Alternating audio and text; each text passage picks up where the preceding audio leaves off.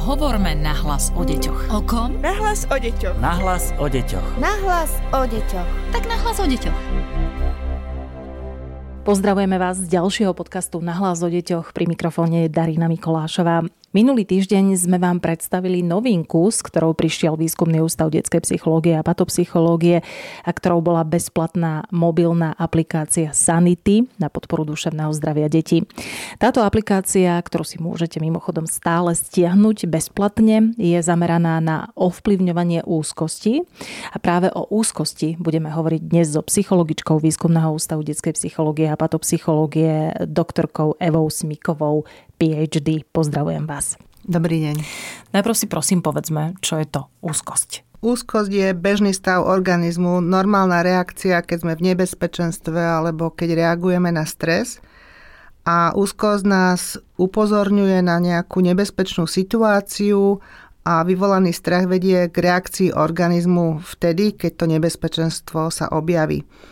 Aj napriek tomu, že ju vnímame v tom negatívnom slova význame a tieto emócie môžu byť nepríjemné, sú pre každého z nás určite užitočné v takých tých klasických podmienkach by úzkosť človeku nemala škodiť ani mu spôsobiť nejaké telesné alebo psychické poškodenie. To znamená, že sa nám zapnú ako keby také výstražné znamenia, keď cítime úzkosť? Áno, každý z nás cíti to v tele, že či má nejakú reakciu alebo nejaké myšlienky, takže u každého z nás sa to prejavuje nejako inak. Kedy nám ale úzkosť už spôsobuje problémy? No problém nastáva vtedy, alebo môže nastať vtedy, keď je vzhľadom na tú situáciu, ktorá tú úzkosť vyvoláva, táto úzkosť veľmi dlhá, trvá príliš dlho a je neprimerane silná. Vtedy je to veľmi nepríjemný duševný emocionálny stav, je sprevádzaný pretuchov nejakého nebezpečenstva, prežívame ju veľmi tak stiesnene, máme napríklad myšlienky, čo ak sa stane to a to. Niekedy býva spájaná s depresiou a často je zamieňaná so strachom. Problémom je, keďže sme na pôde výskumného ústavu detskej psychológie a patopsychológie, rozprávame sa o deťoch, o deťoch pre rodičov, tak problémom pri tejto úzkosti je to vtedy, keď to dieťa nedokáže mať pod kontrolou. Keď je to doma, tak niekedy to nevadí, ale dieťa sa pohybuje v rôznych sociálnych prostrediach, takže ak ju nedokáže mať pod kontrolou v škole, alebo na nejakom krúžku, kedy sa očakáva nejaký výkon vo vzťahu k napríklad k rovesníkom alebo k nejakej norme, tak vtedy, vtedy je to problém. Často sa hlavne v médiách hovorí o tom, že veľmi úzkostní sú v súčasnosti tínedžeri a už menej sa hovorí o tých malých, respektíve menších deťoch. Môžu mať alebo pociťujú úzkosť aj úplne malé deti, napríklad predškoláci alebo ešte menší? Samozrejme, že tuto v tejto súvislosti hovoríme potom skôr o detských strachoch a niektoré detské strachy, ale teda aj úzko sú typické pre určité vývinové obdobia a tak ako to vývinové obdobie skončí, tak teda skončí aj to obdobie tých konkrétnych nejakých strachov.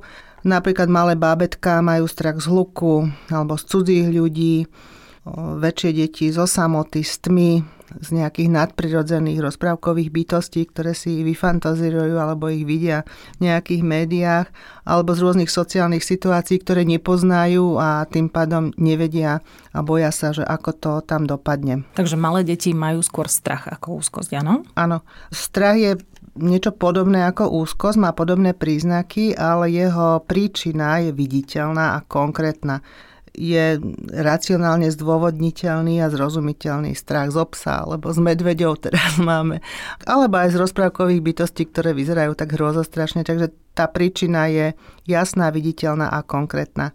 Dieťa sa môže báť rôznych vecí, ale aj situácií.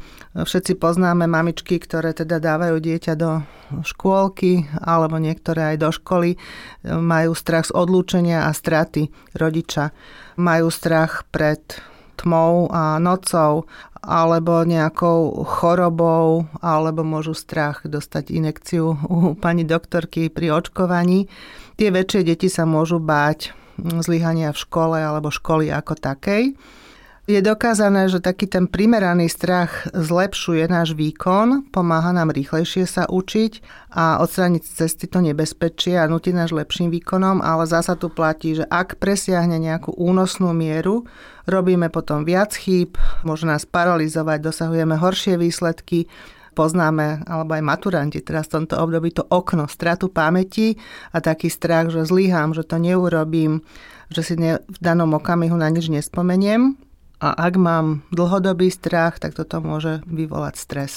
Takže z toho, čo hovoríte, dedukujem, že aj úzkosť, aj strach v takej tej primeranej miere sú možno dobrými aj hnacími motormi. Neviem, opravte ma, ak som e, sa zle vyjadrila. A problém nastáva vtedy, keď e, už presahujú tú takú únosnú mieru, áno? Áno, je to tak. A ešte z toho vývinového hľadiska je dôležité, že tá úzkosť nastáva, alebo vieme si ju nejako v tom vývinovom období zadefinovať až vtedy, keď to dieťa dokáže aj z hľadiska toho kognitívneho vývinu si predstavovať niečo, čiže niečo, čo sa stane v budúcnosti. Malé dieťa tu a teraz a ak si to teda dokážem už mať obavu aj z toho, čo bude niekedy v budúcnosti, tak to tak okolo toho 7. až 8. rokov.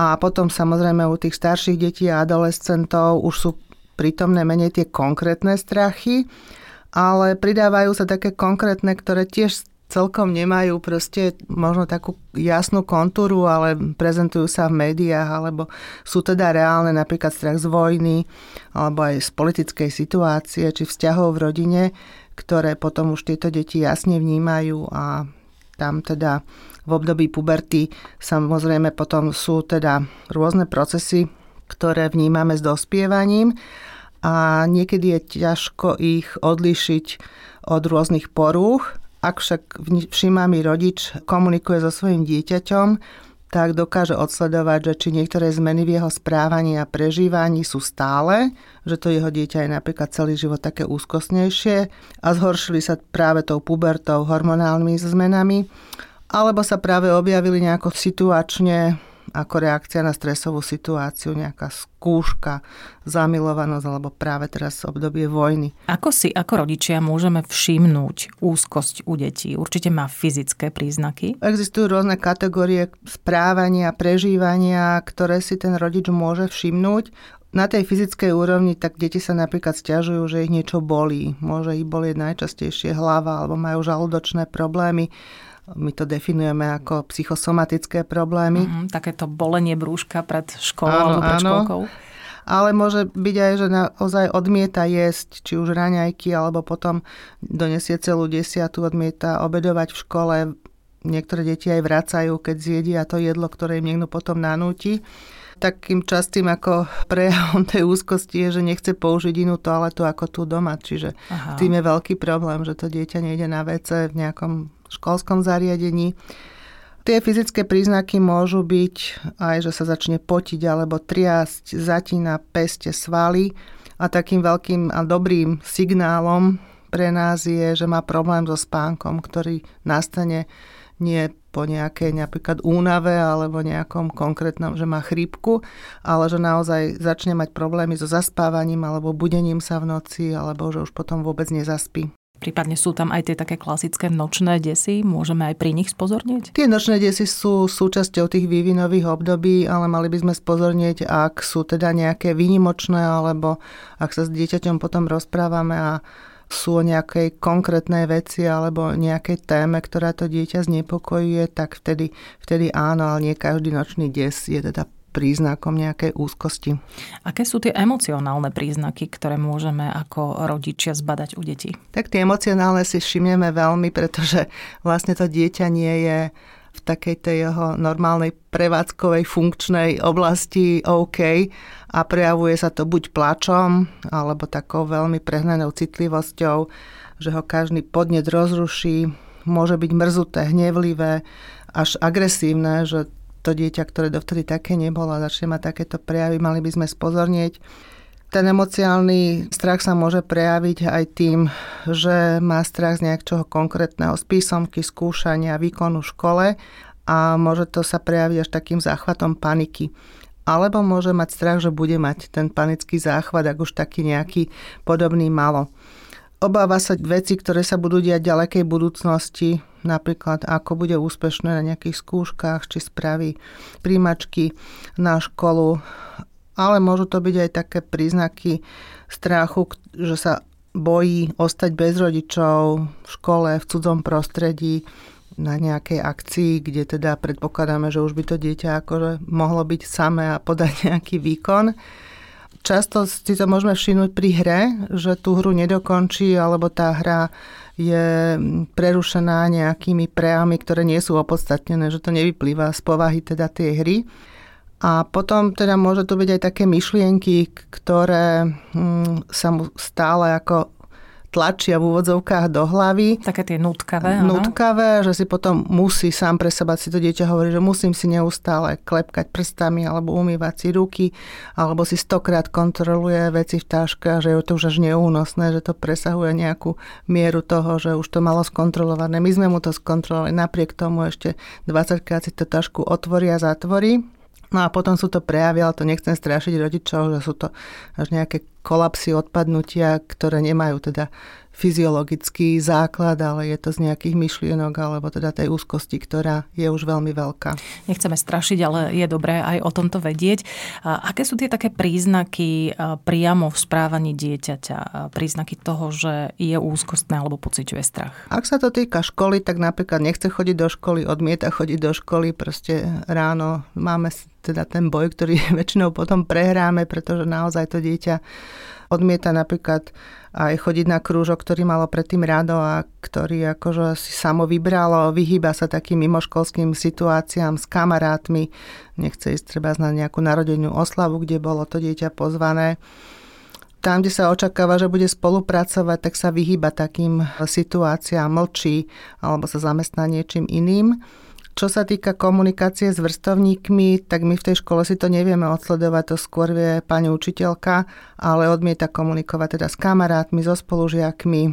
Keď je odlúčené od rodičov, tak často pláče alebo je nahnevané a vlastne ak teda aj trváme na tom, že bude bez nás nejakej situácii, tak vlastne tú situáciu preplače a tie dôsledky sú ešte horšie, ako keby tam nešlo to dieťa. Môžeme to zbadať aj tým, že sa nás stále pýta, čo bude, čo ak, čo ak pri mňa nikto nepríde po obede do školy, čo ak sa stane niečo zlé. Takže je to také ako na tými otázkami, ktorými nás stále bombarduje a ktoré ona naozaj myslí teda vážne, hej, že nie je to len preto, že nás chce nejako nahnevať, že stále sa nás niečo pýta. Títo deti sa často chcú uistiť o prítomnosti blízkej osoby. Budeš tu stále, neodídeš, držia na záruku, až teda tak krčovito No a potom, keď majú podať nejaký výkon, tak často povedia, že ja to neviem, ja to nedokážem. Aj predtým sme mohli ho skontrolovať, učiť sa s tým dieťaťom, mať teda vedomosť o tom, že to zvládne, ale teda takéto podceňovanie a hodenie flinty do žita bez nejakého zjavného dôvodu je tiež takým signálom. Poďme teraz poradiť rodičom, ak majú úzkostné dieťa alebo dieťa, ktoré prejavuje strachy, ako ho môžeme podporiť, takéto dieťa? No v prípade, že ak teda to dieťa vykazuje príznaky nejakej bežnej detskej úzkosti, môže rodič ho podporiť tým, že rozozná strachy toho dieťaťa, že ich neignoruje, že nezľahčí situáciu, a hlavne nezosmiešňuje dieťa, že á, veď toto už takýto prvák nerobí, alebo to sa nepatrí. Takže byť maximálne empatický voči dieťaťu. Áno. Môžeme ho ale jemne povzbudzovať, aby teda sa pustilo do nejakých vecí, ktorých sa obáva, ale nie s nátlakom, že musíš a proste dať to ako nejakú metu a cieľ, ale sprevádzať to dieťa tou situáciou my nechceme byť ako okrok vpred, ale popri tom dieťati a vtedy vlastne by to mohlo výjsť.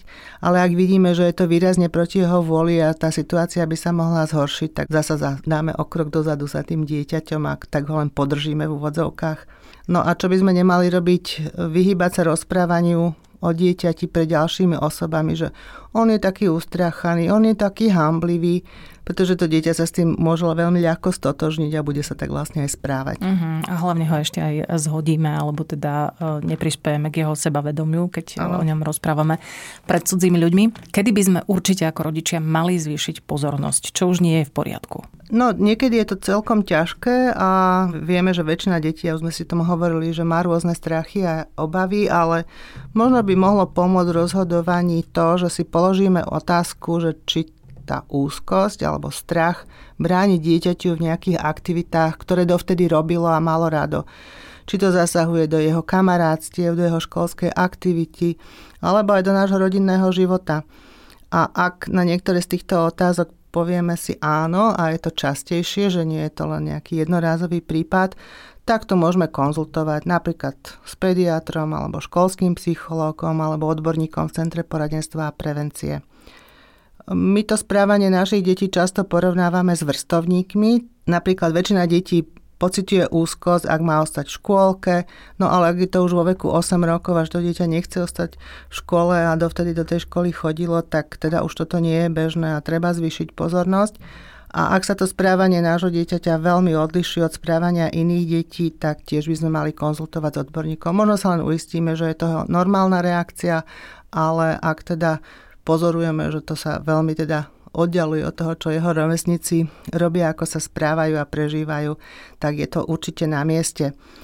Takisto si môžeme povedať, že e, je niekedy extrémna situácia, že to dieťa je extrémne vystresované a veľmi ťažko sa dá upokojiť No ale ak teda to trvá veľmi dlho, ak tých situácií sa nahromadí, tak tedy tiež zvážme, či vyhľadáme odbornú pomoc. Hovoríte o tom, že e, v istých situáciách už treba vyhľadať odbornú pomoc. Čo radíte vy ako odborníčka? Aké sú odporúčania k práci s dieťaťom v domácom prostredí? Rodič je vždy po ruke, alebo mal by byť po ruke aj takým tým prvým odborníkom na svoje dieťa, takže aj v takýchto situáciách, ktoré sa mu zdajú, že dieťa sa správa neprimerane, zomieranie alebo má nejaké pocity, ktoré teda nie sú pozitívne, tak e, mali by sme ho sa pokúsiť upokojiť, venovať mu hlavne pozornosť a ignorovať to nežiaduce správanie. Nie je tak, že ho teda nevnímame, ale že nereagujeme na každú takúto úzko, že my začneme plakať alebo veľmi ho teda utešovať,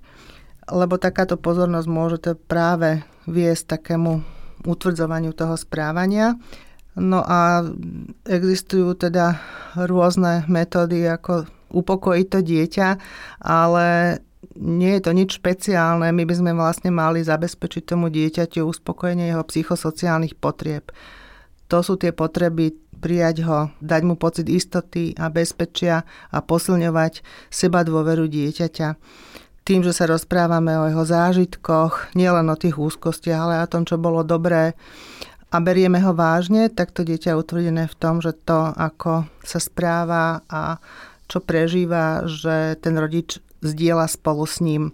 Nebali by sme vynechávať naše spoločné domáce rituály, napríklad jedno, jedlo denne, napríklad raňajky alebo večeru, zúčastňovať sa nejakých oslav, tráviť s tým dieťaťom voľný čas, ak treba sa bojí sám. A je taká aj metóda, že odvedenie pozornosti. Vtedy je to účinné, ale len keď teda nie je ten strach veľmi veľký a nevyžaduje si veľmi koncentráciu na úlohu.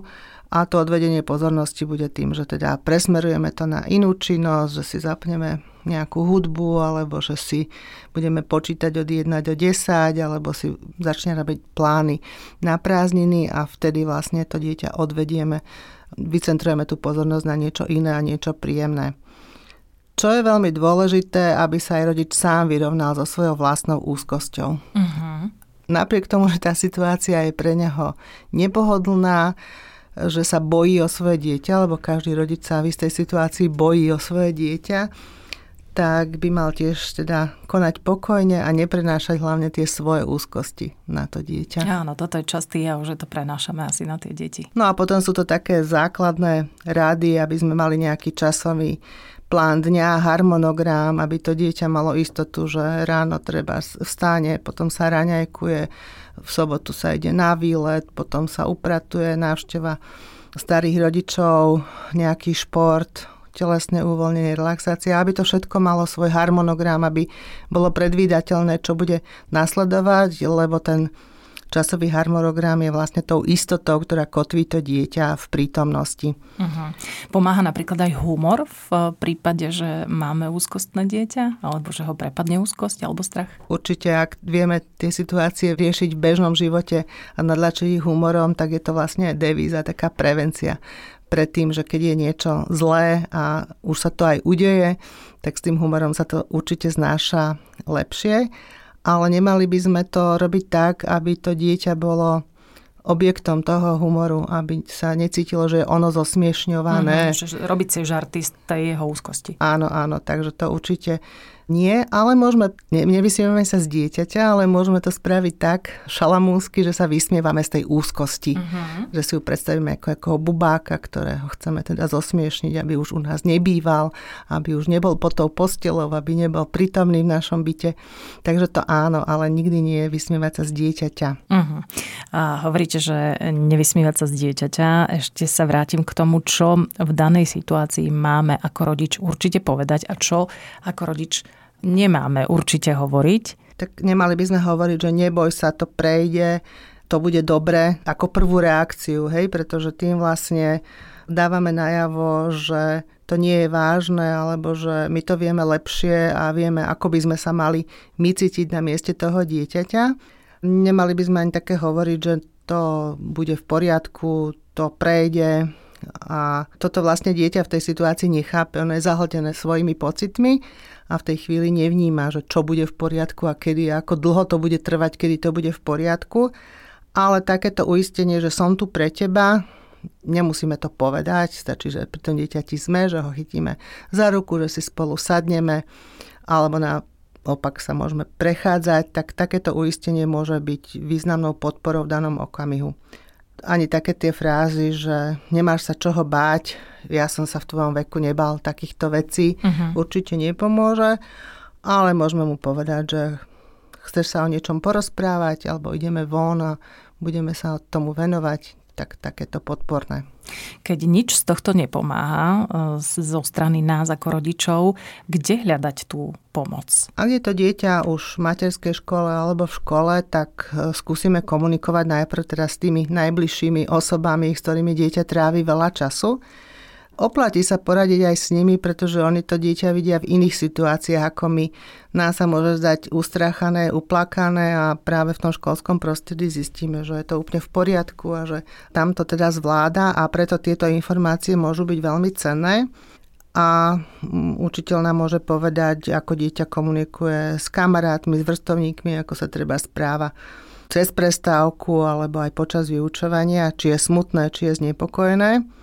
A ak teda aj tento učiteľ povie, že teda zasahujú tie úzkosti, strachy dieťaťa do školskej práce, do jeho fungovania, tak by sme mali hľadať odbornejšiu pomoc. Na mnohých školách už je školský psychológ alebo dokonca celý školský podporný tím, alebo odbornú pomoc poskytujú pre všetky deti Centra poradenstva a prevencie, kde ako pre predstavu zhodnotia pri anamnestickom nejakom rozhovore všetky okolnosti, využijú diagnostiku, zvážia možnosti poradenstva alebo nejakých intervencií či terapie a môžu odporučiť treba aj nejakú inú spoluprácu s iným odborníkom, detským psychiatrom, ale to už fakt tých vypuklých e, prípadov. Výhodou tej odbornej starostlivosti Centra poradenstva a prevencie je to, že má dosah aj na školu a že tí zamestnanci alebo odborníci chodia do škôl a dokážu v záujme dieťa poskytovať dlhodobú, bezplatnú tú multidisciplinárnu starostlivosť. Mm.